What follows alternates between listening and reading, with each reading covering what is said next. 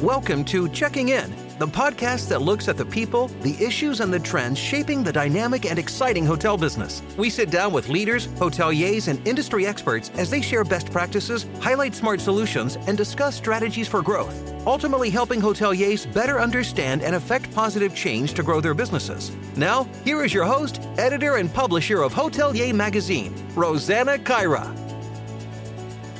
Good morning. My name is Rosanna Caira, and I'm the editor and publisher of Food Service and Hospitality Magazine and Hotelier Magazine. And today it's my absolute pleasure to welcome you to our top 30 under 30 round table. Today we're celebrating last year's winners of our top 30 under 30 awards program. Back in 2019, Kostuch Media became the proud owner and producer of the Top 30 Under 30 program, when sadly, Charles Greco, chair of the Ontario Hostelry Institute, which had produced this program for many, many years, passed away. Following that ownership transition, in late 2019, Kostuch Media invited participation from the industry to nominate deserving young professionals. And then a few months later, in 2020, we met as a group to adjudicate the nominations. Of course, a few weeks later, after that process, when we were really set to announce our winners for the year, the COVID 19 pandemic hit. I guess, as they say, timing is everything. Unfortunately, we had to postpone our top 30 awards presentation and delay the story in our magazine to later last summer but because we didn't have the chance to meet as a group and host what would have been a reception for all of the winners with fans, with friends and family present to celebrate the achievement, we decided to do the next best thing, and that's host this event today virtually. Like everybody else, we've pivoted to the virtual, and today we are meeting via Zoom.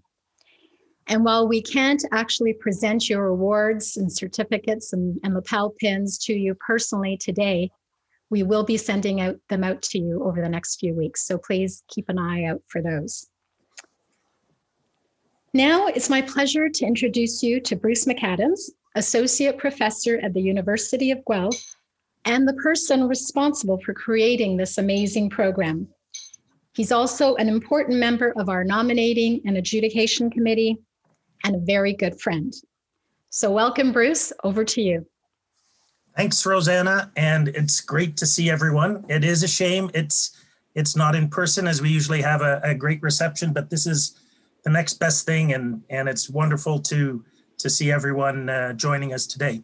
Um, I'd like to just tell you how the top 30 uh, got started, um, and it takes me back, goodness, to about 2004 uh, when I was working for a company uh, called Oliver Bonacini, and uh, every year we would go to an awards, uh, the the OHI, the Ontario Hostelry Institute uh, Gold Awards dinner, which was sort of the social event of the year for our industry in Ontario, and there were you know numerous awards presented, and I'd been going to this event for about six or seven years, and every year I, I was a little um, taken aback by uh, the winners of these awards. Not that they weren't deserving; they were fantastic people in our industry, but they were pretty much uh, the majority were older white males uh, over the age of 50 and and i really didn't feel that that reflected uh, our industry and the true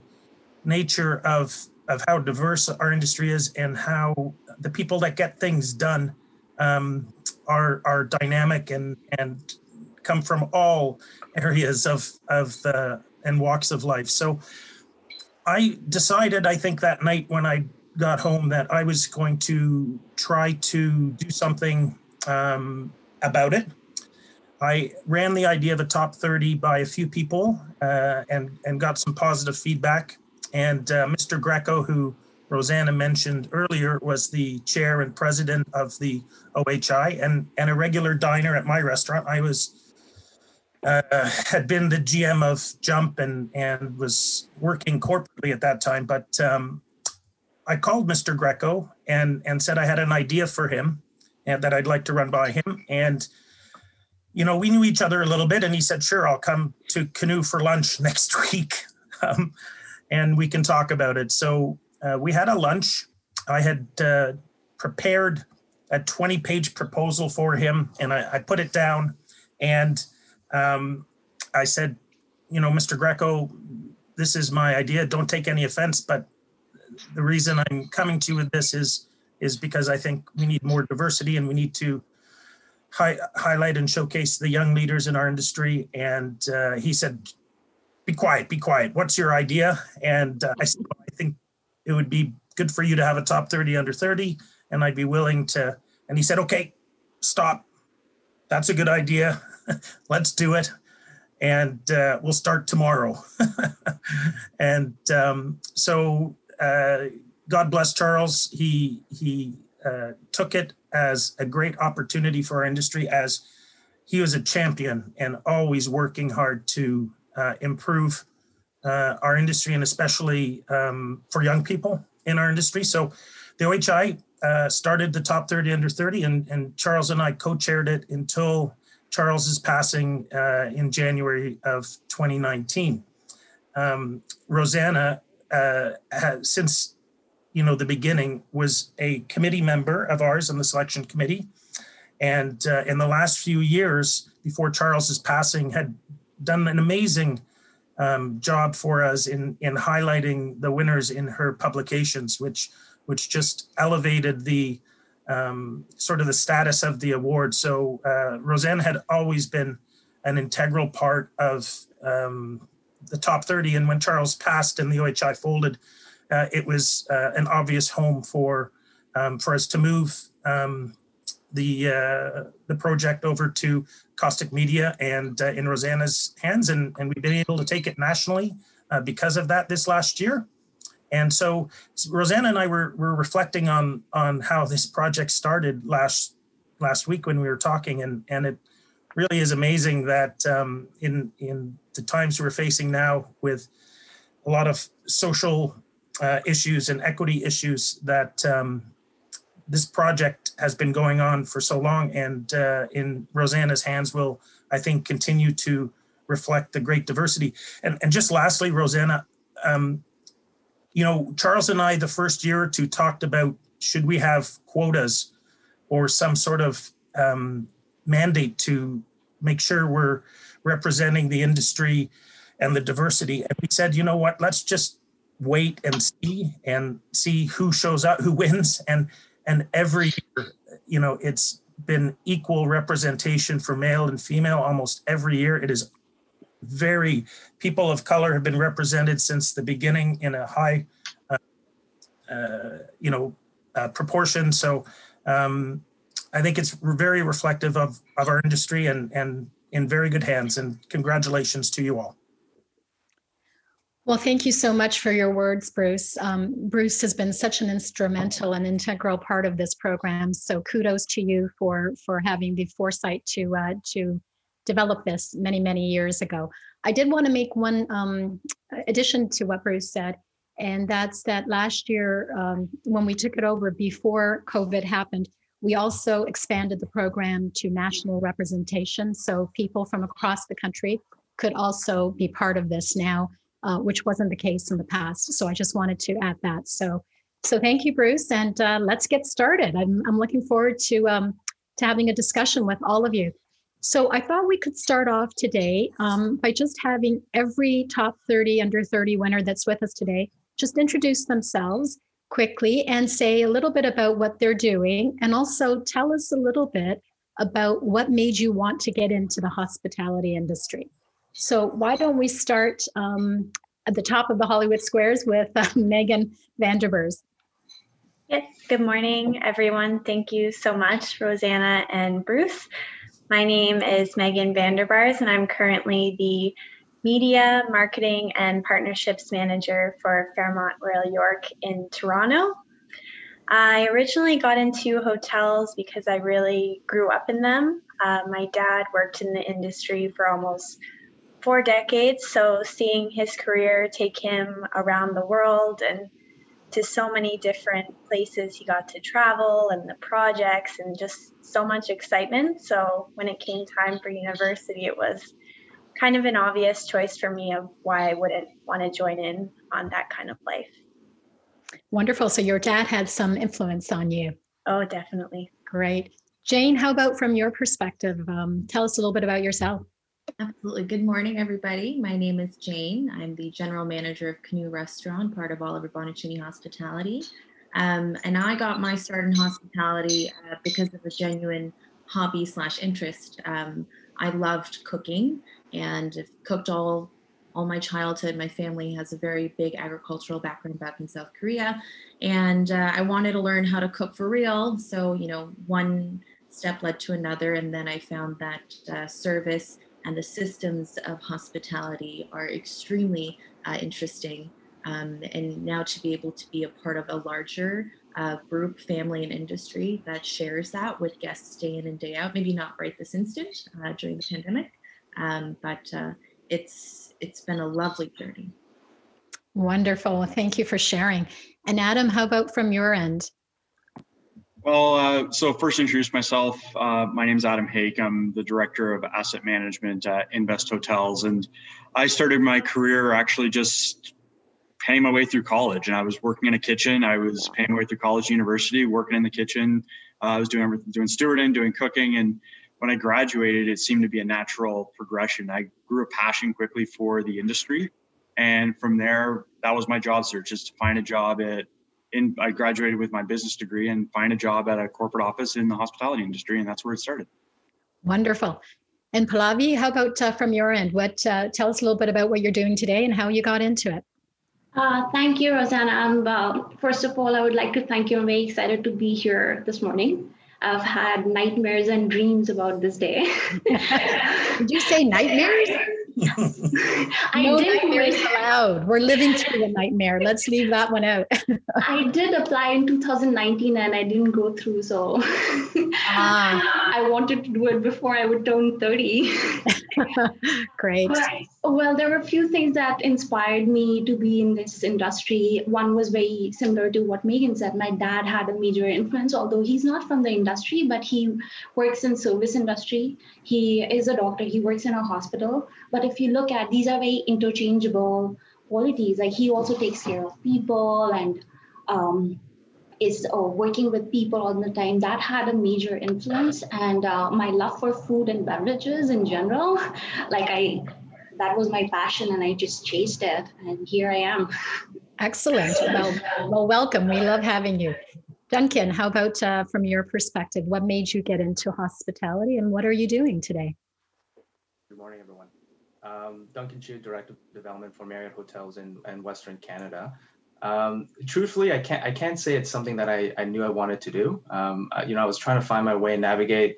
You know, after high school is a pretty confusing time, but um, you know, I enrolled in the University of Guelph's uh, hospitality program, um, and just started working in the industry. You know, we have great people.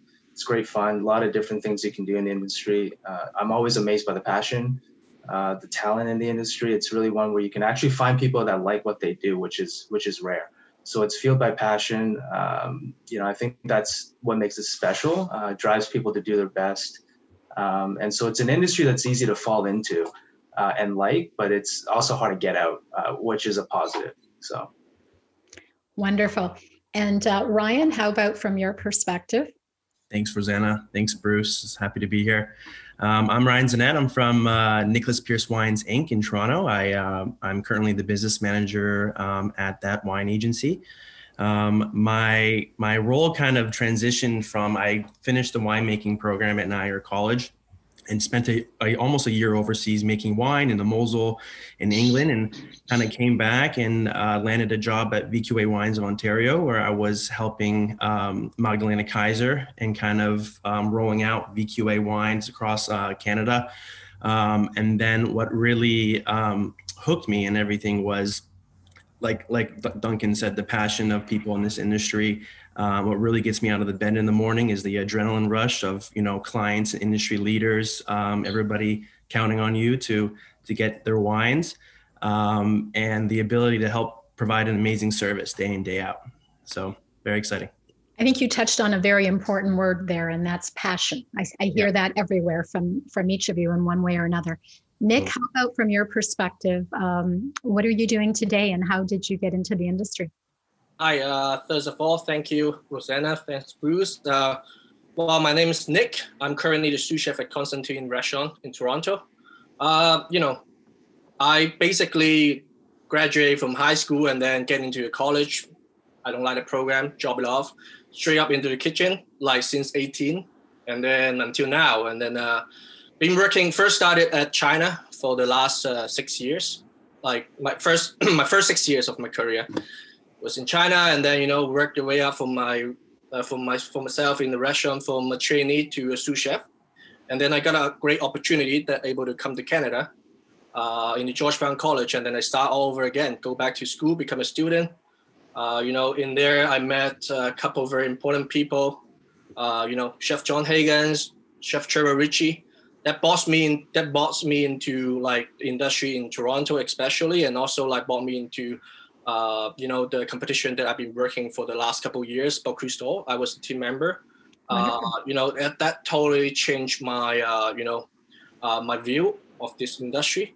Um, bad, like too bad that the, you know, the, the COVID happens and then everything get hit and, uh, you know, some, some of the program gets stopped it. And so now I'm just like, you know, stay in the restaurant, head down and work hard.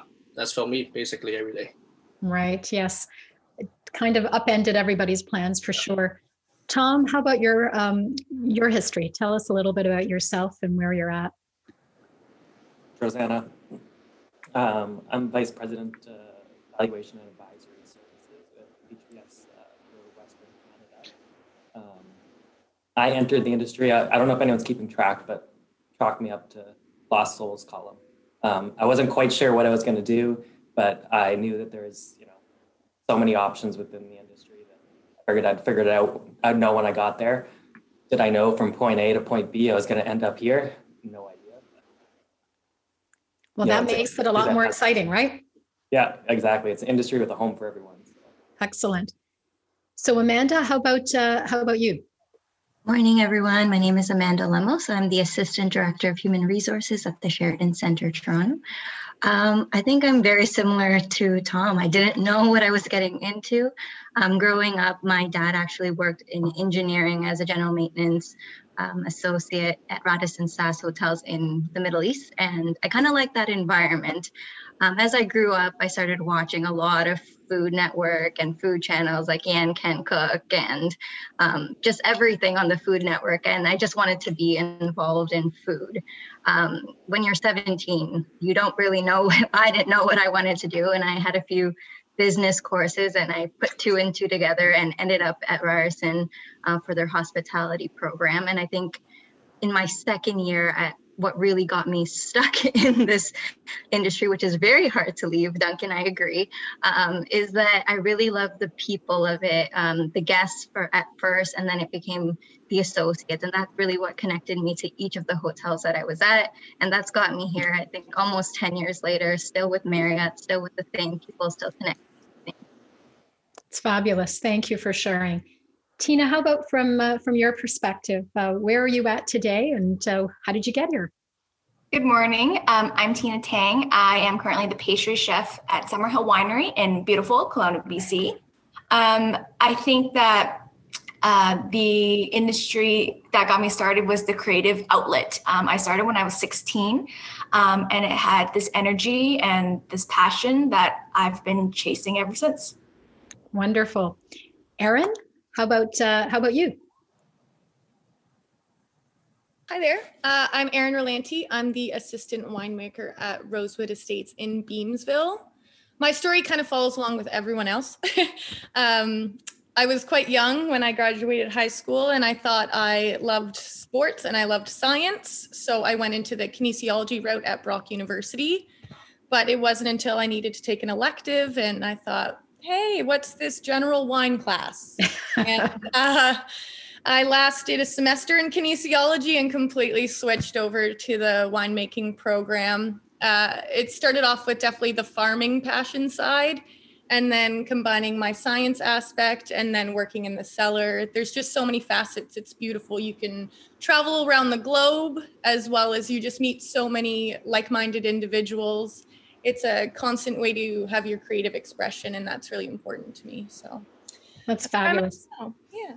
So, just like passion brings a lot of people into the industry, I think also the desire to travel kind of plays into that equation as well. Sure. Isabel, how about uh, how about you? Hi, thank you for having me. My name is Isabel Harrington. I am the Director of Revenue for the Queen Elizabeth Hotel in Montreal. Um, so, I, similar to a lot of you, was originally interested in, of course, you're young, you want to travel, meet a lot of people, um, and so was uh, lucky enough to uh, run a business program with focus on hospitality. And I think also what got me into it was the idea that running a business, but you have control over really uh, all of a person's senses can really something interesting um, and have a creative aspect um, that's pretty prominent in, uh, in this business. Wonderful. Emily, let's hear from you. Hi, thanks Rosanna for having me. Um, yeah, I feel like I'm gonna, you know, echo a lot of the comments of other people. Um, well, first off, at the moment, I am a graduate student at the University of Guelph. Um, I just started my master's um, what I'm researching though is sustainability in restaurants, and that's really um, what I'm passionate about. And kind of um, how I ended up doing uh, grad school was really through a combination of working in the industry and studying the industry for the past five years, and um, just really, um, yeah, having having this passion for kind of making things better and, and wanting to. Um, you know, improve process efficiency. And anyway, so I've ended up in grad school, but I've, I've also had the pleasure of working for some really great brands in the last five years in restaurants and hotels both, and just falling in love with the industry. Fabulous. Well, Thank you. Yeah. Peter, how about you? Thanks. Good morning, everyone. My name is Peter Keith. I am the co-owner of Meuwly's, which is an Edmonton-based charcuterie business and uh, artisan retail market. So I was really drawn originally to the energy and excitement of a professional kitchen. So as soon as someone would hire me around 14, I got a job and I really fell in love with the idea of hospitality the idea that people are putting their trust in you to deliver an amazing experience, whether it's just for a Friday night or for their anniversary or something special. And the idea that uh, in cooking, every single dish you put out is an opportunity to improve, to be better, to give the customer an even better experience. And that's really what has kept me here all these years later. I love that philosophy of constantly getting better. That, that's so important. Uh, Jessica, how about from your perspective? Uh, yes. Hi, good morning, everyone. My name is Jessica Colvin. I am the Manager of Business Development and Member Services at the Greater Kingston Chamber of Commerce. Um, the hospitality industry was always attractive to me. Uh, I grew up with the mentality that by choosing a job in hospitality, you're investing in a career that has endless possibilities my parents told me that the skill set that you develop in these types of roles are globally recognized and easily adaptable um, to so many professions. Um, there's such an enormous scope within the industry. Uh, you'd be hard pressed to get stuck in a niche, and there's always room for growth. So, to me, it was sensible, uh, but it was also desirable. A career in hospitality seemed exciting and vibrant and ever changing. Uh, so, it was a win win. Wonderful. Thank you. Madison? So uh, I'm the channel marketing manager for Andrew Peller Limited's Estate Wine Group East. So I do the tourism marketing for uh, our wine clubs as well as Peller Estates, Trius Winery, 30 Bench, and Wayne Gretzky Estates. Um, and in terms of getting into hospitality, it was definitely not what I had kind of set my sights on uh, growing up. Similar to Erin, I actually uh, went to Brock and took my undergrad in kinesiology um, although I finished mine and, and uh, don't use it today, but it did lead me to event management at Niagara College. And while I was there, um, all of my professors, uh, pretty much all of them, had their background in hospitality and food service industry and that their passion for the industry is really what opened my eyes to it and what made me excited and uh, led me to to where I am today. So uh, again, kind of uh, similar to what Tom said, not not intentionally headed there, but uh, I I ended up there, and I'm I'm very happy that uh, that's how I got here. Well, I think you have the perfect last name to be in the winery industry. Thank you. uh, Raphael, how about from your perspective? Uh, what made you get into hospitality? Awesome. Thanks so much for having me today. Uh, my name is Rafael. I'm the executive chef at the Hexagon and Seven Enoteca in Oakville. Uh, today's our first day back, so we're uh, back Wonderful. at the restaurant after taking a month off. Um, I think what really got me into this industry was the ability um, to bring people together and uh, to create memories and create experiences.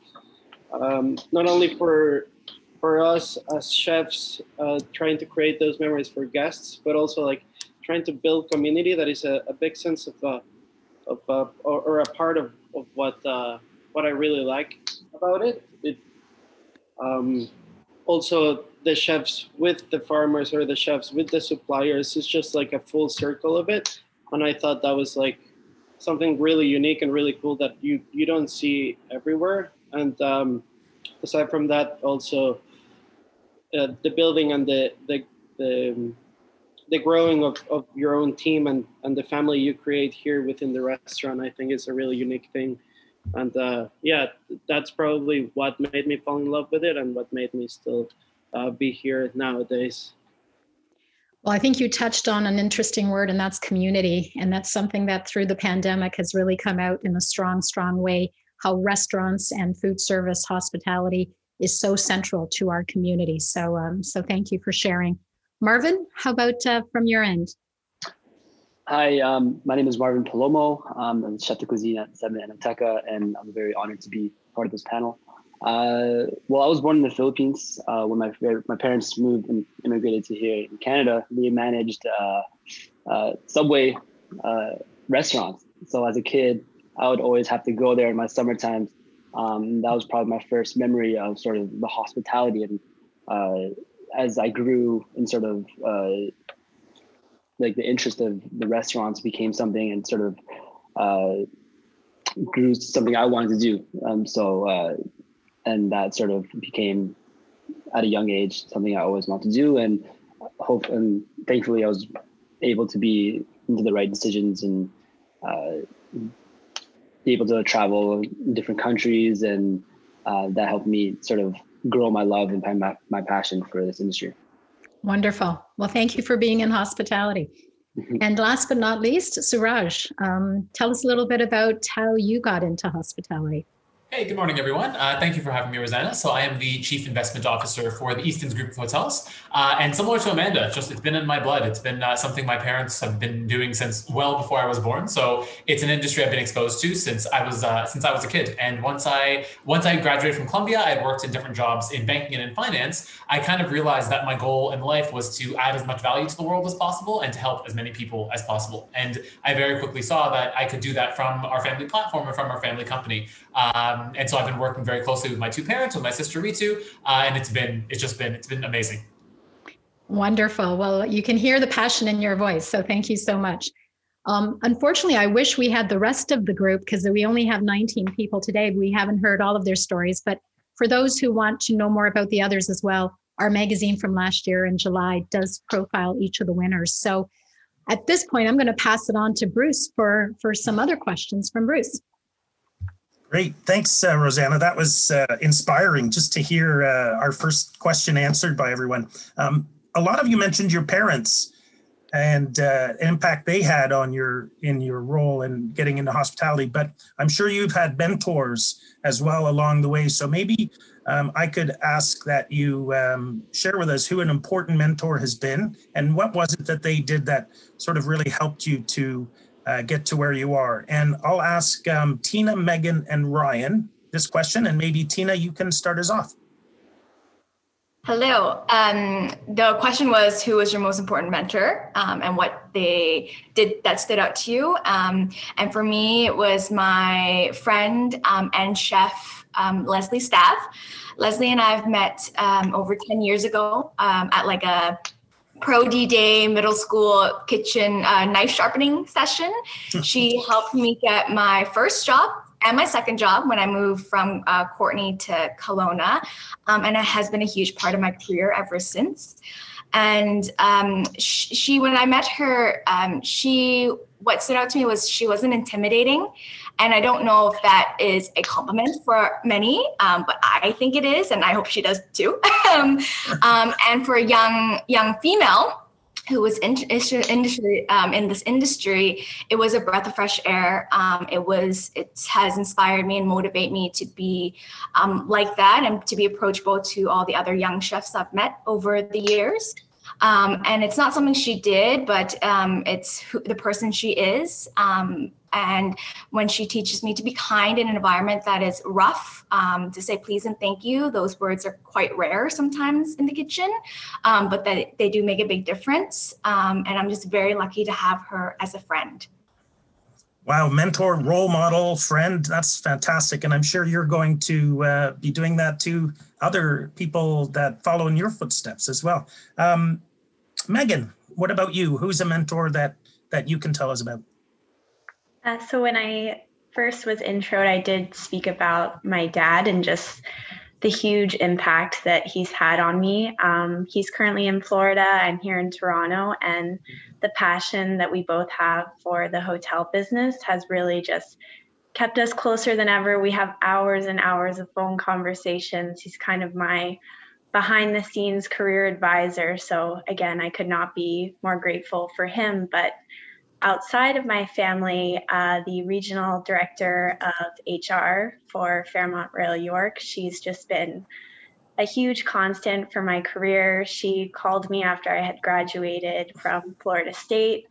I was 22. I had never been to Canada, but I was very interested in Fairmont's management trainee program. So just getting that first phone call from her, she's helped me grow my career from front desk to housekeeping to sales to marketing to PR. So I'm just so grateful that I've had her as well for this six and a half years almost now. It's an amazing story. It's interesting how we find our mentors. Uh, yes. Just sort of enter our lives sometimes, you know, and, and speaking to Mr. Charles Greco again became my mentor, a huge influence on, on me. Sounds like you're very lucky to, to yours. And Ryan, um, what about uh, a mentor for you? For me, it's hard because there's so many, and uh, you know, it's hard to put a pinpoint. My parents, obviously, um, were a huge integral part of of growing up and wanting to help people and be in this industry. Um, a few others, um, you know, Will Predhomme, Nicholas Pearce, my current employer, and even Magdalena Kaiser, um, if anybody's familiar with her. Um, but yeah, it's it's uh, it's it's really an integral part of being successful in this business um, having mentors, having people direct you um, in the right direction, to bounce ideas off off of, um, and to help through challenging times. Um, so for me, it was more um, more of a, a, group effort with everybody, and everybody can specialize in their in their own way for you. Um, but definitely those those mentors have really pushed me along and have really directed me in some cool cool areas of my life. That's wonderful. It reminds me of uh, Michelle Kane, who's who's uh, a close friend of mine, the uh, chair of hospitality at Centennial, and she talks about instead of having one mentor, she has a, a board of directors, a Michelle Kane board of directors, where she has several people that she draws on at different times. Sounds like you had something similar there. Totally, totally, all for that. Great, thank you for all that, Rosanna. Do you want to take it away on the next one? Sure. Well, following up on that idea of, you know, Bruce asked you about mentors, and, you know, it's not always just sometimes one person who's really influenced or shaped you, but a series of different people.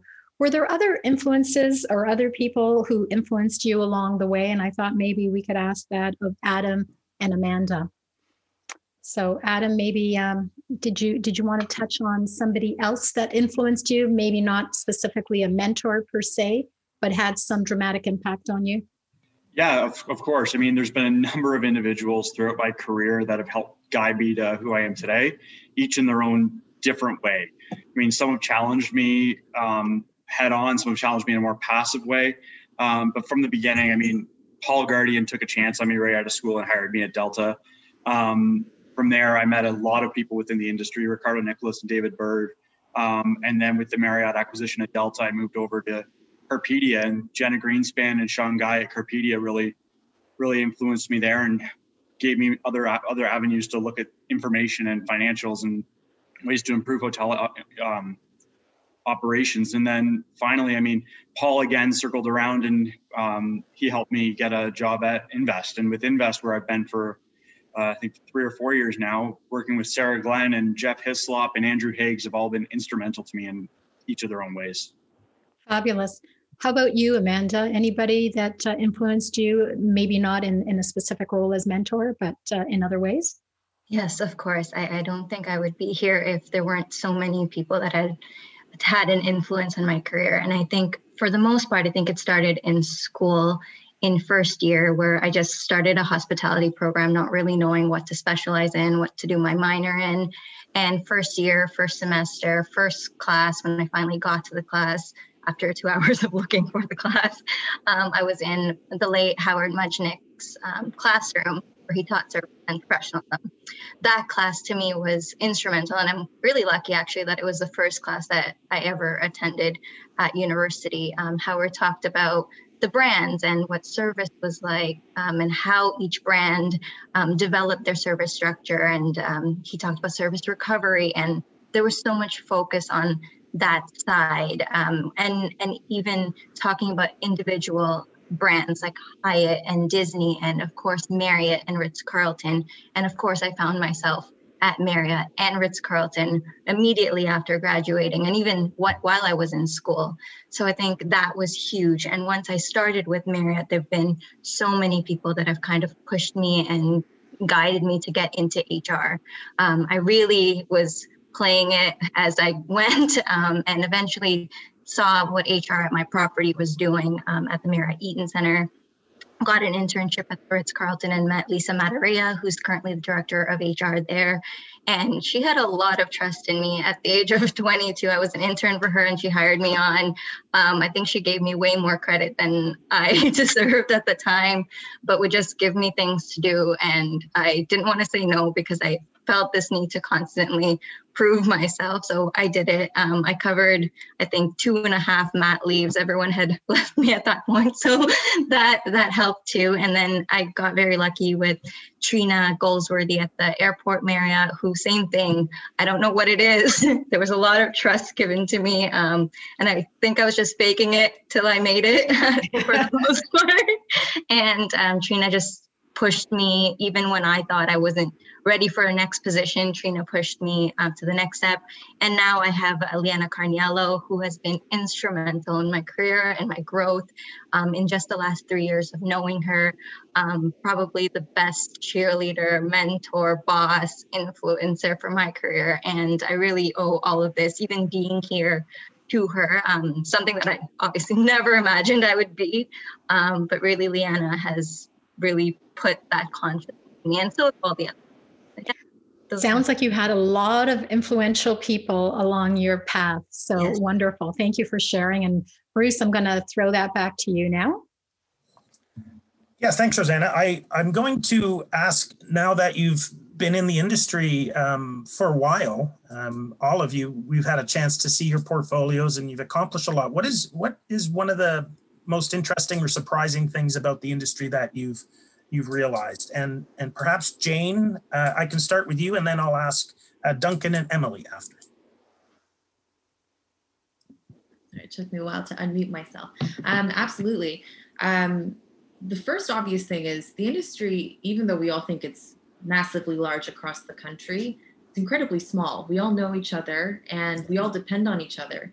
And just taking a snapshot of this screen of the, I think it's 17 or 18 participants, and if we were to include the other colleagues of ours who weren't able to make it, but amongst the 30 of us, I'm sure we can create an, a fantastic operation because we all rely upon one another. Um, I, I don't think there's more uh, appropriate name for our industry other than hospitality because it is the true study in systems. Um, and maybe Emily, you can chime in on this, but it is uh, a human connection. How do we rely on one another with our product, uh, with our craft? Is it um, a particular service? Is it a particular hospitality? Is it a dish that we've created? Um, is it a gesture? It is a word. Um, and it is much more than just a transaction. Um, and I think because it's such a simple, basic need that we all crave, especially during this pandemic, um, that wide, vast kind of industry becomes smaller and smaller. And We rely on each other much more. So it's been eye opening. Yeah, well, well said. And I think Rosanna had stated just the the someone had mentioned community, and and it really is at times like this when when it really it's evident that we're all connected, as you say. Uh, Duncan, uh, what what has surprised you most? I think on your introduction you had mentioned you weren't sure if this was the industry you were going to go into. So what's been surprising to you? That's right. I mean, I think a lot has been surprising. I, I agree with uh, a lot of the points Jane kind of mentioned. You know, the, the passion piece. You know, we we've all kind of talked about. Um, I'll talk a bit about maybe the resiliency of the the industry. You know, we've gone through many economic downturns. Uh, you know, in my career, it's really been the oil crisis and now COVID, which is unprecedented. Um, but there's been socio political events that have been detrimental to the industry for for years and decades. Um, but we always bounce back, and, and COVID's going to be no different. I think the unique thing about hospitality, hotels, restaurants, travel, um, is that people are always going to crave it and need it to a certain extent. It's human nature, it's about human connection. So, in a sense, it's a quite sustainable industry, which is very interesting. Um, so, I guess, I mean, it's, it's surprising in one way, but, but also not um, on, on the other hand and it's going to be interesting to see as we come out of this COVID, uh, Duncan, how how that all picks up. That the I think there's a lot of pent up uh, demand for uh, eating at restaurants and staying at hotels and traveling. Um, Emily, uh, what about you? What's been most surprising, or yeah. just surprising? Yeah, I thank you. I completely agree. Um, you know, the other two have said um, passion and resiliency, they're really big parts of the industry. Um, I think from my experience, one thing that I've noticed and that we can probably all agree with is that hospitality is really, really built on systems and processes and efficiency and doing things in specific ways. Um, and one thing that I that I've noticed in different positions that I've had is a lot of the time we don't take that opportunity to kind of step back and actually look at these processes and systems and where we can really improve and um, and just question things. Really, I think is really important to do and look at things more objectively. Um, so I and I I completely understand. You know, in our industry, we're all so pressed for time, and it's so stressful day in and day out, just trying to keep up with daily operations that we don't always get those moments to kind of really look at the big picture and take a step back. Um, so it's surprising and, and, again understandable at the same time um, that we don't always take that time to really you know improve on those little things and, and try to look at things as a whole. So one of the things about um, you know the pandemic you know of course we've been resilient and we've had to adapt and, and try to come up with new systems and it's been amazing to see what we can do when we're really forced to and, and pressured to make those changes in what we do every day um, and I think it'll it'll be an interesting kind of reboot for our industry when we do get back to normal to see if we've been able to take this opportunity to really, um, you know, stop and reflect on on what we do every day. I think that's a, wonderful comment. I'm sure that sort of uh, questioning and looking at systems is part of your graduate work as well. I have, it I have a sense that that's maybe part of it. Um, thank you. Thank you, all three of you. Uh, Rosanna, do you want to go yes. on? Yeah. Thanks, Bruce. Um, so I wanted to ask what are some of the biggest challenges for you in your current role? And I thought maybe we could start with um, Erin on that. Awesome. Uh, yeah, I mean, my job specifically is extremely labor intensive, uh, given the long hours and harvest and everything. But it's quite different, I think, from maybe more so the restaurant side than where I'm at. But Mother Nature is hands down my biggest challenge. Um, no matter how hard you work throughout the season to ensure that your crop is maintained and healthy, uh, she could at any time be like hail, rain, uh, cold frost. So I think for me, just dealing with Mother Nature has definitely been the biggest struggle in my role. Um, and other than that, it's just trying to stay positive throughout everything else, given the year we've had. Right. Uh, one thing I will say, Mother Nature was very nice to us in 2020. Uh, we had an excellent harvest, the biggest one we've done yet, uh, with a really great crop. So that is one positive I can pull out from 2020. Wonderful. Nice to hear some positives. Jessica, how about from your perspective? What's been your biggest challenge? Uh, yeah, so I actually recently took on the role with uh, the Chamber as a business development manager. So I'm still learning. I've only been here for about a month now. Oh, wow. Um, yeah. So uh, we actually represent 650 uh, small businesses and about 18,000 employees here in Kingston. Uh, and many of them have been unable to open their doors or are operating at a reduced capacity for the better part of the last year. Uh, so my biggest challenge is, uh, you know, how do we help them grow their business under these kinds of circumstances? Um, obviously, I don't have the perfect answer, but uh, we're doing all that we can to increase their exposure, create opportunities for them to safely network and stay connected, and of course, uh, finding ways to encourage local commerce. Excellent. How about um, Nick? How about your from your uh, perspective? What's been your biggest challenge? Well, I mean, for me, the most biggest challenge in currently currently it's you know, pandemic happened and you know restaurants shut down and all those like you know it's been it's been almost a year. Uh, my current rule that's it's a little bit like different than before. I like you know not only that we have to keep the business running, but also just like the company couldn't uh, unable to afford some of the staff. Like there's some of the job that like I have to keep doing it as well. And you know, sometimes you'll be like a multiple role, like you'll be a chef, a cook, you know, like doing some office job in, in the same time. You also want to really support the local uh, you know, the local business. Like we in our restaurant we like intensively uh, get like try to get all the ingredient from local Ontario. Um, you know, like there's it's it's something that really really really um, it's hard to connect it because it just it's just not easy right? Like you, you in, in, at one point like you really want uh, you know keep the price a little bit like controllable. And then on the other hand you really want to like support the local. You want to support uh, you know the people in the industry. So yeah it's definitely not an easy year but like i'm actually looking forward to it in the coming 2021 because you know it's apparently like things getting a little bit better right now and you know hopefully you know fingers crossed and you know we get back to a bit normal we'll say and and lastly suraj um, what's been your biggest challenge? Thank you. You know, I think I mean this might go without saying, but I think right now one of our biggest challenges has been has been the pandemic, and I think for us, uh, one thing that we really shifted focus onto, which I think I never would have assumed in several years, uh, was a lot of speaking with the governments. And I think we, we really saw that the federal government really had a willingness to help the industry and figure out how they could assist. Um, but they, you know, they wanted to know from us what would be most helpful. And so I think we had quite a lot of conversations with them where we said, listen, you know, we during in the heart of COVID last year, from you know in March to June, we would have saved more money by keeping our hotels closed. But we said we would rather have them open and have people on payroll uh, because it's obviously better off for society. But you guys got to help us out in, in, some way, shape, or form. So I think that was definitely one of our, our biggest challenges was just trying to figure out that fine line between how much assistance should we be asking for from the government? How do we treat our people the best way possible? And how do we keep as many people employed as we can through, you know, a once in a lifetime crisis? Um, and thankfully, it looks like there's there's finally some light at the end of the tunnel. It looks like we're, we're ramping up, and hopefully by the end of this year, we'll, the world will look uh, very different than it did last year. Hopefully, keep our fingers crossed. Bruce, back to you for your next question.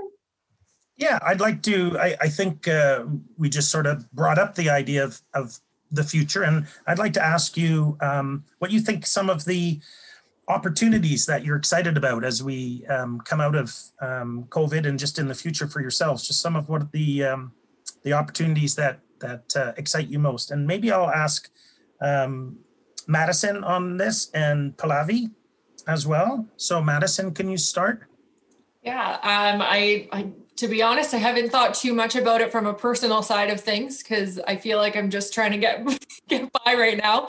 Um, but in terms of my current work, what I'm most excited about is really we've finally got on board with uh, virtual events and uh, our, so our wineries are starting to offer virtual tastings virtual cocktail experiences uh, and uh, cooking demos. So like it, the list is endless because I'm fortunate in that we we have our restaurants, we have our retail spaces, we have wine, whiskeys, and beer at all of our properties. So there's a lot to do, but in the past year, we really haven't adopted that virtual side of things. Um, and I think what's exciting to me about it is that it is something that I think could last past this pandemic, like especially in uh, the alcoholic beverage industry where you can stay home and you don't have to worry about finding a, a way to get home or uh, limiting yourself while you're you're out and enjoying these experiences. And hopefully you can invite your friends over and you can all make a cocktail together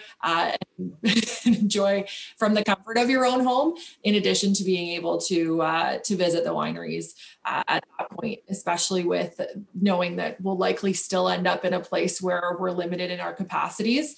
Um, so i'm really excited about that. And then our restaurants have actually recently started offering uh, at home meal kits and uh, or take home meal kits and takeout in general, which is completely new for us. So I'm looking forward to kind of growing that program. Um, our the take home meal kits have been a huge success so far. We launched them uh, just at the beginning of January, and uh, people are, are really excited for us to continue to to host that. So uh, I'm excited about the the kind of unique opportunities that we've been uh, almost forced into through the pandemic. Um, and yeah, excited to get over the pandemic. I think uh, uh, I think there'll be a lot of reflection uh, afterwards in looking what we've had to uh, do and where we've had to pivot. I hate that term, but I think um, it's going to create lots of opportunities. I think you're absolutely right. And Pallavi, uh, what about you as far as um,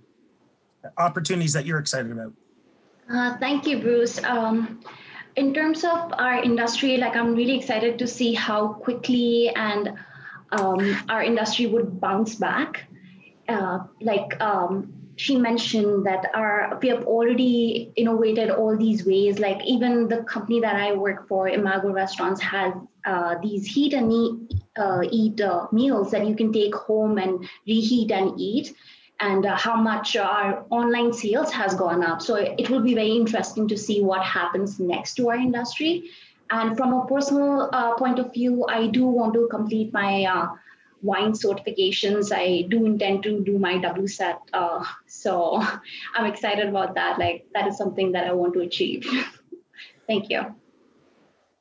It's funny. I think of us have have gone and and speaking as an educator, I'm happy. A lot of us have gone and tried to take opportunities with um, increasing our education during this time.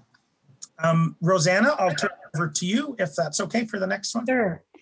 So we've talked a little bit about COVID, and it's hard to ignore it because we're living through such a, an incredible, uh, crazy time. Um, what I guess over the last year, COVID has really decimated the industry in so many ways. But what do you believe needs to be done um, in order to build the industry back stronger once the pandemic is over? And I'd like to direct this question to uh, Peter, Marvin, and Raphael. So, Peter, maybe we can start with you. Sure. Yeah, I love this question because I talk about it all the time with people in my circle. Uh, obviously, COVID has decimated our industry, but I feel, and I think uh, there's a consensus around North America that there were some pretty serious structural issues, especially with restaurants before we got here. And I'm hoping this can be a reset button. You know, I saw a quote on social media a couple of years ago that has really resonated, and it said something like, if you are getting food for cheap, someone down the line has been exploited. And I think that's really critical to think about in our society as we're rebuilding our industry. And I think it probably applies to you know, the cost of a hotel stay and the cost of a good bottle of wine as well. If the chef is getting really cheap ingredients, then the farmer is probably not thriving.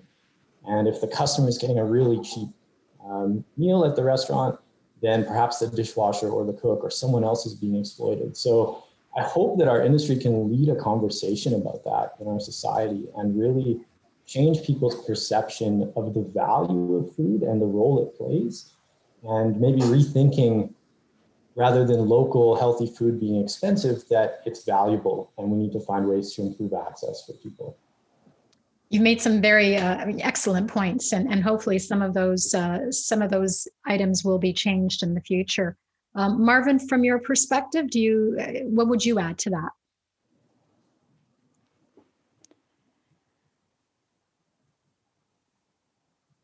I think you need to unmute. Hi, sorry about that. um, COVID has definitely been uh, something that's highlighted uh, our issues as an industry as a whole. I think for me, uh, what I sort of noticed was sort of uh, uh, well, in the restaurant industry, is sort of the lack of uh, pay, the lack of sort of appreciation for sort of the just the service workers. I think I think after all this, this, the whole system sort of needs to change in terms of restaurants because you can sort of see all the restaurants that are sort of uh, plummeting and sort of the tight um, margins that sort of restaurants need to sort of uh, run in. So I think uh, the whole system sort of needs to change in general. So the, there's some structural issues, is basically. Yeah, definitely, definitely, for sure. Raphael, how about uh, from your point of view? Yeah, I think as uh, Marvin said, it. I feel like this industry has to start being treated not just like a restaurant industry, but just like, or a, a hospitality industry, but something more like in form or in shape, where uh, yeah, there's like regulations where like what should be like wages for people, and it's not just like to live like check to check every time. So it's like an industry that can be known for uh, something that well uh, pays well to people because at the end of the day, like people come here to spend money and it doesn't necessarily have to always go to like the top tier of the of the industry, but for the people that actually work it and put the passion in it as well. And I also think like something that would help is um, to not forget how innovative the industry was at this like uh, tough times. You know, like like all chefs did or all restaurants did during this period of time, whether it was pop ups or like come up with like products or like frozen uh, meals that people started uh, making to make at home and stuff. I feel like those are uh, those are items that we will be able to like keep as restaurants. So we have a better base, and it's not just like whenever we got hit back in March last year. Well, well, restaurants didn't know what what to do, right? Like, and most restaurants or some restaurants, including like ourselves, weren't so uh, compatible with uh, takeout. So we had to like change concepts and whatnot. So it's just like remember all we did this past year. So if ever happens again, we know how how to react to it, and we're more like well educated about it, and and and we don't lose people, right? Because the biggest thing for us was. Uh, that we, we were trying to be innovative and we were trying to come up with different things in order to not lose our staff because that's the most important thing. Well said. Thank you so much. Um, Bruce, I'm going to direct that back to you now. Yeah, maybe I could ask uh, uh, what's been the biggest lesson personally for you through this pandemic? And, and Tina, maybe we'll start with you. Uh, during this pandemic, I actually changed jobs. Um, it was a really crazy time to do so, um, but I'm very lucky to be where I am now. Um, and taking this chance, I, I learned one of the biggest lessons, probably one of the biggest lessons in my lifetime, is that change is okay um, and that change doesn't necessarily slow down your career or or there are always bad outcomes uh, but that the state of your mental health um, is more important than any line on your resume or your linkedin profile. Um, uh, it's just i think it can respark passion and your love for your trade. I know it did for me for sure. Um, and that I think that um, sometimes if you if you think about the bad outcomes of changes, it can really hold you back. And I think whether change can be bad or good, that it will be part of the person you are um, in the future. It's, it's interesting. It sounds like you had uh, the pandemic almost gave you time for reflection and looking at at things uh, really deeply. Absolutely. Yeah, maybe I'll ask Peter um, something that uh, uh, big lesson you've learned personally through the pandemic? For me, I think it's all about balance. I think that's something that our industry has historically struggled with. I think probably everyone here feels we've been guilty about that at, at some point about ensuring we have a healthy balance in our life. So I think the pandemic forced me to uh, respect those boundaries a little bit more. You know, we didn't have staff to be open as many days as we would, so we shrunk our hours down and I was actually taking a true weekend and it really made a difference in not just my personal life, but in my work performance. So, so I'm really trying to remember that, hold on to that and model that behavior for people on our team that they should feel good about taking time off, about taking a vacation. taking care of themselves. I, I had some friends who'd been in the industry 20, 30 years that told me it was the first time, you know, because of the pandemic, they'd had two weeks off in a row, which is which is pretty crazy and not very healthy. Um, what about uh, you, Megan? Can you share something with us?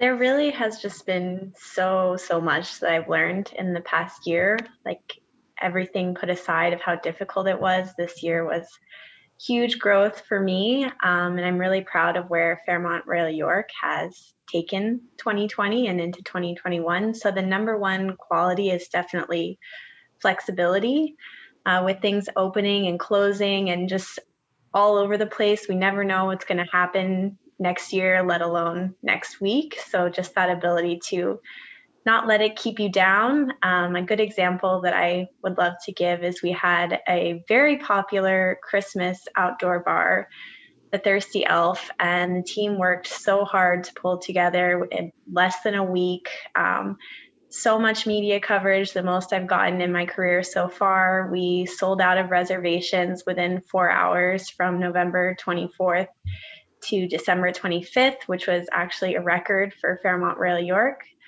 Uh, but then, just 20 minutes before we were opening the outdoor patio, we got the news that it would have to close on the Sunday. So, even Rosanna, you know, my general manager, Mr. Edwin Frizzell, who is the most positive and inspiring person that I've had the privilege to work with, but there were a few tears shed in the Thirsty Elf with him and I. And you know, you'd be sad for a little bit, but you just pick yourself right back up. And, you know, within the hour, the team is back on the phone, like, okay, how can we make this into cocktail kits? And we're flipping all the media segments to, you know, this to go format and just pushing those out. So never give up. Um, of course, you can be sad and give yourself that time to reflect, but keep that positive state of mind always yeah, I don't I don't think any of us had a chance uh, to avoid becoming more flexible during these. Yes. And, and absolutely, Rosanna, I'll turn it over to you for the next question. Sure, thank you, Bruce. Having been part of the judging committee on this top 30 for many years, um, it was always mind boggling, excuse me, to look at the entries and see the kind of wealth of industry uh, knowledge that existed and, and the great attributes and traits that all the top 30 uh, shared uh, it was always very, very inspiring. When you look at yourself um, and try to be, I guess, objective, what is it that you think has made you successful? Um, and I know it's it's, it's still a, a, short journey. You're still very young, but what has been the what do you think has made you successful in the short time that you've been working? Um, and I thought maybe we could start that with Adam. Sure. Thanks, Rosanna. So, quite simply, it's the right people guiding me at the right time and my willingness to listen, learn, and act. That's that's about it. And more more so than that, it's also being nimble and agile at the right time. So you can't be stuck in your ways, especially in this industry. And COVID really taught us you need to change when external factors are changing. So definitely, it would be the right people guiding me at the right time and my willingness willingness to listen, learn, and act. Excellent. Thank you so much. Isabel, how about from your perspective? I do definitely have to agree with Adam on uh, right timing. I think that there's only so much that is in our control, um, and and so especially to to get to I think the level that we're all at, there there is a, an aspect of luck. But beyond that, I think being curious, reading up, sharing ideas, and um, and working really hard, of course, making sure that you know we're given certain opportunities and making sure that we can pay those back to other people in the future uh, and making sure that we're really uh, really sharing ideas making sure that we maximize every uh, every minute that we have with with the leaders in our country wonderful. And how about from your perspective ryan? Yeah thanks. Yeah it's just you know for for me it's you know being grateful showing gratitude you know love and compassion within the industry um, you know all of that is very important but for me it's you know coming down to the hard work. We, you know all all 30 of us are very very hard workers um, day in day out um, sometimes six seven days a week. Um, so you know doing that being you know being healthy showing um, gratitude towards your employee or employees um, and just being the positive face of the industry that's uh, that's really kind of pushed me along uh, in my career throughout my uh, my uh, whole stint so far. Excellent. And, and Emily, would you like to add to that? Yeah, thank you. I think those are some really great points. Um, I think if I were to add to that, um, I've kind of alluded to this already, but I, I do think it's really important to question things. Um, and I do think that that has helped um, in kind of being successful in the industry in the sense that um, when I've approached, you know, a new job or, or a course that I'm taking, um, I think it's important not to just kind of accept things for the way they are, but to put yourself out there and ask, you know, your manager or the owner and, and just say, you know, how can we do this better? And how can we do this in a way that is going to be better for the future of the business and, and the future of the industry in general. And I think just um, you know, like there, there's a lot of things that I really love about the industry that we're in and that we all love. Um, but I think there's also a lot of things that we'd all like to change. Um, and I think in order to um, kind of continue to have that success and for our industry as a whole to continue to be successful, um, we need to keep um, improving and keep changing things. And so, um, yeah so I, I think it's important to just kind of keep that that wider lens on things and and try to keep moving forward collectively too. Wonderful. Back to you bruce. Sure um, let's talk about the future a bit. What are what are your goals? What's something that uh, is exciting possibility for you in the future? And tom i'm gonna i'm gonna uh, ask you first. Got it. I mean like everyone i'm excited to be on the other side of this pandemic and you know, try the 2020 vintage from Niagara, I guess, and get on a plane and go to Peter's restaurant in Edmonton. Uh, you know, check check out all the great stuff our industry has to offer and and pay the right price for it, which uh, means paying that premium so we can all uh, all get paid well. Um, you know, I'm excited to reschedule my wedding for. for oh, you had to postpone that. Wow. Exactly. I was one of the many casualties uh, when the pandemic hit, but um, you know, I, I think uh, there's more green shoots ahead than behind. So uh, looking forward to, to what's to come. So just a little bit of normal is something to uh, almost getting back to. What about you, Jane? Uh, I think uh, giving someone a hug. I think that's oh, great. yeah. Um, but uh, I mean, aside from like the family members that you would like to give hugs to, but there are guests that you see probably three, four times a week um, regularly at your hotels or your restaurants or even your wineries.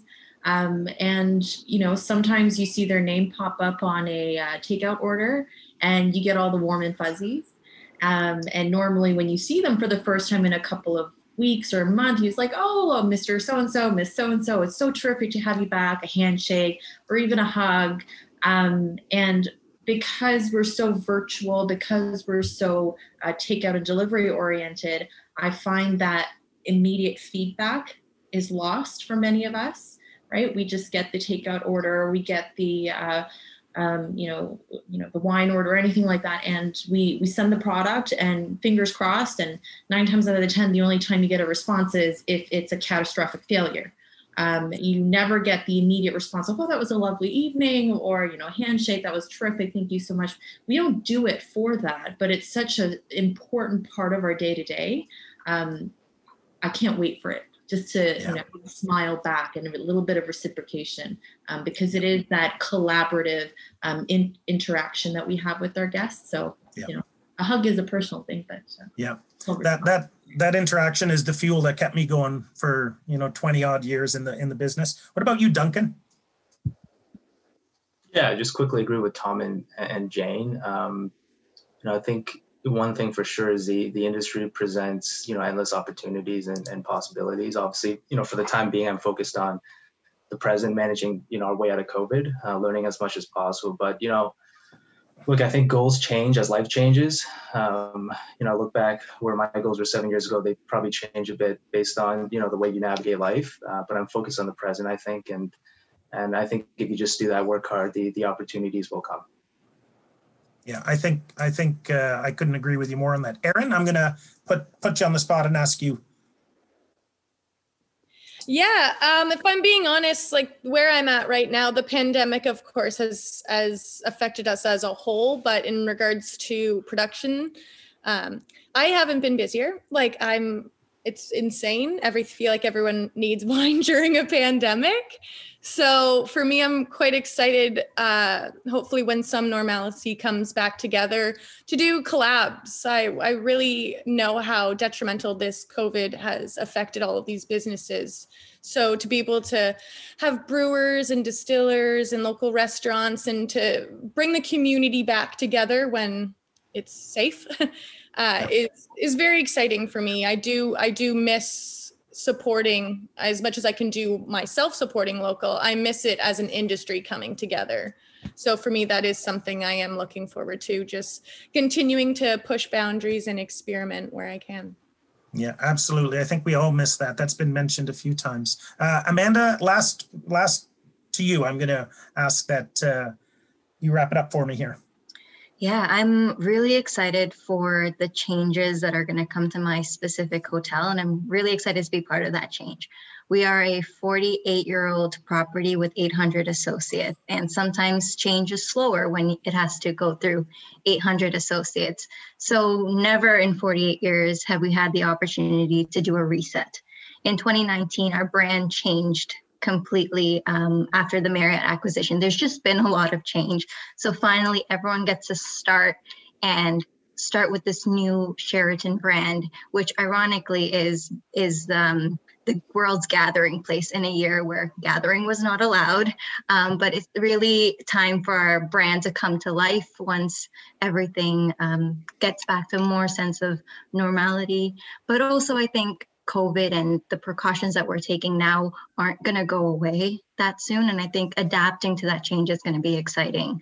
Um, going potentially more digital in certain ways so that we can continue to operate, um, which has been sometimes challenging um, in a hotel of our size. But I think this has given us an opportunity to really reinvent um, ourselves and also um, match where the trends are going outside um, a big a mammoth of a hotel like ours. So I'm really excited to be part of the change. I'm really excited for all the trainings that we are going to develop, the changes to the physical appearance of what our hotel is going to look like, um, hopefully in a couple months, um, and also the the guests that we're going to come that, that are going to come in who are going to expect more because they have been at home for more than a year, um, and they're going to want to hopefully spend that money and um, really enjoy the experiences of gathering and being around um, other people in a setting like a hotel or restaurant. Yeah. So I'm really excited to help pave the way and really have a new start to what our industry would look like. I think we're all going to be busy when it happens, that's for sure. Uh, Rosanna? Well, um, as a way to wrap up, because uh, our time is almost up, I do have a few questions from our audience. So I'm just going to ask a couple of these and then we'll wrap up. So, um, one of the questions comes from someone who's been in the industry for 35 years, and they want to know how confidence has played a role in your success to date. So, um, is there a volunteer who wants to answer that, or should I pick somebody? Any volunteers first? And then I'll do what Bruce does in his classrooms. Volunteers? Volunteer. Okay, Yeah. Amanda? Um, I think confidence is huge. And I think when you have a leader that has confidence in you, that's huge. Um, I'm not someone that was overly extroverted. Um, being in HR really pushes you to have to want to talk to everyone and be that person um, for everyone. But I think I think we generally underestimate what we can do, um, and and we wait for opportunities to be given to us because we're not confident that we can actually take them on. Of course, there's people that are very confident. I admire you so much because you are really um, getting yourself where you want to be and you know what you want. But I think confidence is crucial. Um, and I, I, mentioned faking it till you make it. And I think that's part of it. Like, even if you don't have the confidence, like, make people believe that you have the confidence because it will get you quite far in your career. And I think people will will trust you and or trust your expertise when you have that confidence. So have confidence in yourself or and that's something that i'm still constantly learning. Um, and i think it's really helped. And i think there was some point in my career where i just said well let's just do this. And that's really kind of allowed me to get to where i am now. Wonderful. Thank you for that. So the next question um, is from someone who would like to know more about future as- aspirations in terms of where do you see yourself in 10 years? So um, Suraj, did you want to answer that? Yeah, yeah, sure. Thank you. Um, I believe this question may have been from my, my sister Ritu, so I'm even more happy to answer this one. You know her very well. I, am not surprised. You know, I think for me, as I mentioned earlier, uh, for me specifically, my goal is always to be adding as much value to the world as possible and helping as many people as possible. And I think I've always tried to make sure whatever I'm deciding and whatever I'm working on is doing one of those two things. So with our, we launched Rogue, Rogue Insight Capital as our investment arm, and our, our goal is to further the cause of investing in diversity, investing in social impact. Uh, my sister and I are also now managing our family foundation. And we want to use our platform to help more people, spread equality, spread education. So I think for me, 10 years from now, it's hard to say a specific job or something I might be interested in, but I just know I want to be working on those two things, whether it's on the entrepreneurial side of things, in the political world, anything where I'll be able to kind of add value. Wonderful. I have another great question from our audience, and that's how can those who have been in the industry, who were not brought up with technology and work differently, work best with your generation?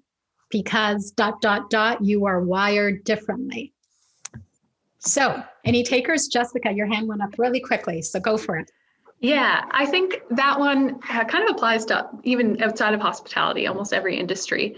Uh, but I think so long as that there's a willingness to learn and a willingness to work together on both ends, uh, that it can always work. And I think there are things that we can learn from older generations and vice versa.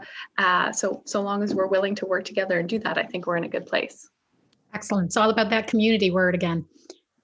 And one last question, and then we'll have to wrap up. Um, the landscape is very different today than when it was when you entered, uh, because primarily of, of COVID and a whole bunch of other items. But have the skill sets needed to succeed in the industry changed in the current environment? Uh, Megan, your hand went up very quickly on that, so you want to jump in?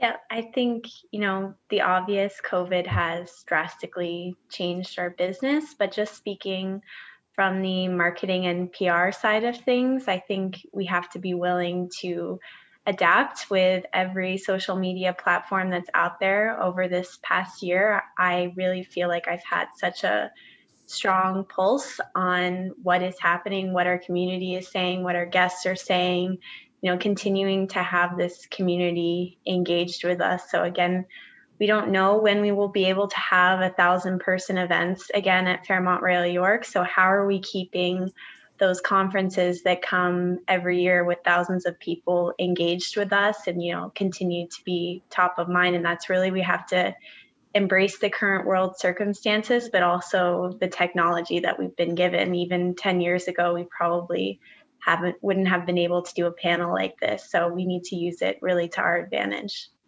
Wonderful, great answer. Well, as I said, our time unfortunately has run out. Um, we could keep this conversation going for a lot longer, but I did want to say a big thank you to all of the winners for being here today. I know this was a little different than meeting in person and getting your awards and recognition and not being able to celebrate with friends and family, but I hope it was the next best thing. And I did want to say that um, all of the winners are are just amazing and phenomenal. And you know, as someone who's been on the jury for a long time, and Bruce, even more from your end, I know every year when we sit down to judge this competition, it takes an entire day because there are so many great entries, and it's always always so challenging to come up with only 30. So it makes me feel really great about the industry. Um, the industry is in great hands, and we're really going to look forward to seeing how the industry can change and grow and evolve in better ways through all of your participation. And I'm sure, Bruce, uh, you'll echo that if you want to jump in. Yeah, thanks, Rosanna. Uh, you know, talking about change, I think Emily mentioned it earlier about questioning uh, things, and and really, I'd like all of you to understand that this program, uh, its genesis was really based on questioning the status quo and asking and, and saying, if, is there not a better way that we can be doing this? And Mr. Greco showing the leadership and Rosanna continuing that moving forward to uh, to create change. So really important, I think, being an honoree now of, of the top 30 that you understand that. And, and the second thing is is a little bit of pay it forward. Um, you spoke about people that influenced you and mentored you. You all had someone nominate you. Um, so please take the time and make sure you nominate someone and spread the word about the program. Um, you've, I think you're coming to understand what a great group it is to be part of and we'd really appreciate your your support in that aspect.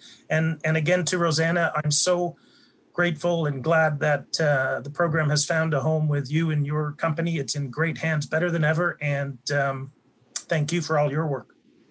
Well, thank you so much, Bruce, for being here today. It's really been an honor and a privilege to continue the work that you and Charles started many, many years ago. And I feel, as I said, very proud that we have such a great group of winners this year and I'm sure that we're going to have, you know, just as good a group for next year. And our nominations are open. So please look out for them today when you get that electronically. Um, Bruce, a really big thank you to you. You've been so instrumental, um, not just here today, but through this whole program development and for having the insight and the foresight uh, to recognize that there was a void in the industry that needed to be filled. Um, and you've cultivated it through the years with such love and tenderness and um, it really is a privilege for me to continue that work. So thank you so much. I also want to say a big thank you to our nominating committee and our adjudication committee. They did such incredible work last year. We spent an entire day grappling with who to choose and why. And um, there's too many names to list today, but they all know who they are. And I want to say a big thank you to all of them. And we will be meeting again uh, over the next few months to judge for next year. So, uh, so we'll be calling on you again. Um, uh, congratulations to all of the winners. You guys are amazing, phenomenal, and you're inspirational. So a big round of applause, even though we're not there in person to share. Um, certainly, I think 2020 will go down as a historical and unprecedented year. But I hope when all of you look back on 2020, this will have been one of your highlights of last year that you won this award. And that, uh, as Bruce says, that you can pay it forward by nominating more people next year. So, a big thank you. And good luck to everybody. And um, I can't wait for the day that we'll all meet again, again in person, and hopefully it's soon. So stay safe. And Bruce, anything else to add before we we wrap up? Nope, he's muted. Nope, okay. Nope. nope. Well, that's it for me. Yep. So congratulations and good luck, everybody. Bye bye. We appreciate you joining us for this episode of the Checking In Podcast. If you enjoyed today's episode, we'd love for you to rate and review our show. Also, make sure you never miss an episode by clicking the subscribe button. For additional resources related to today's episode, please visit our website, hoteliermagazine.com. Until next time,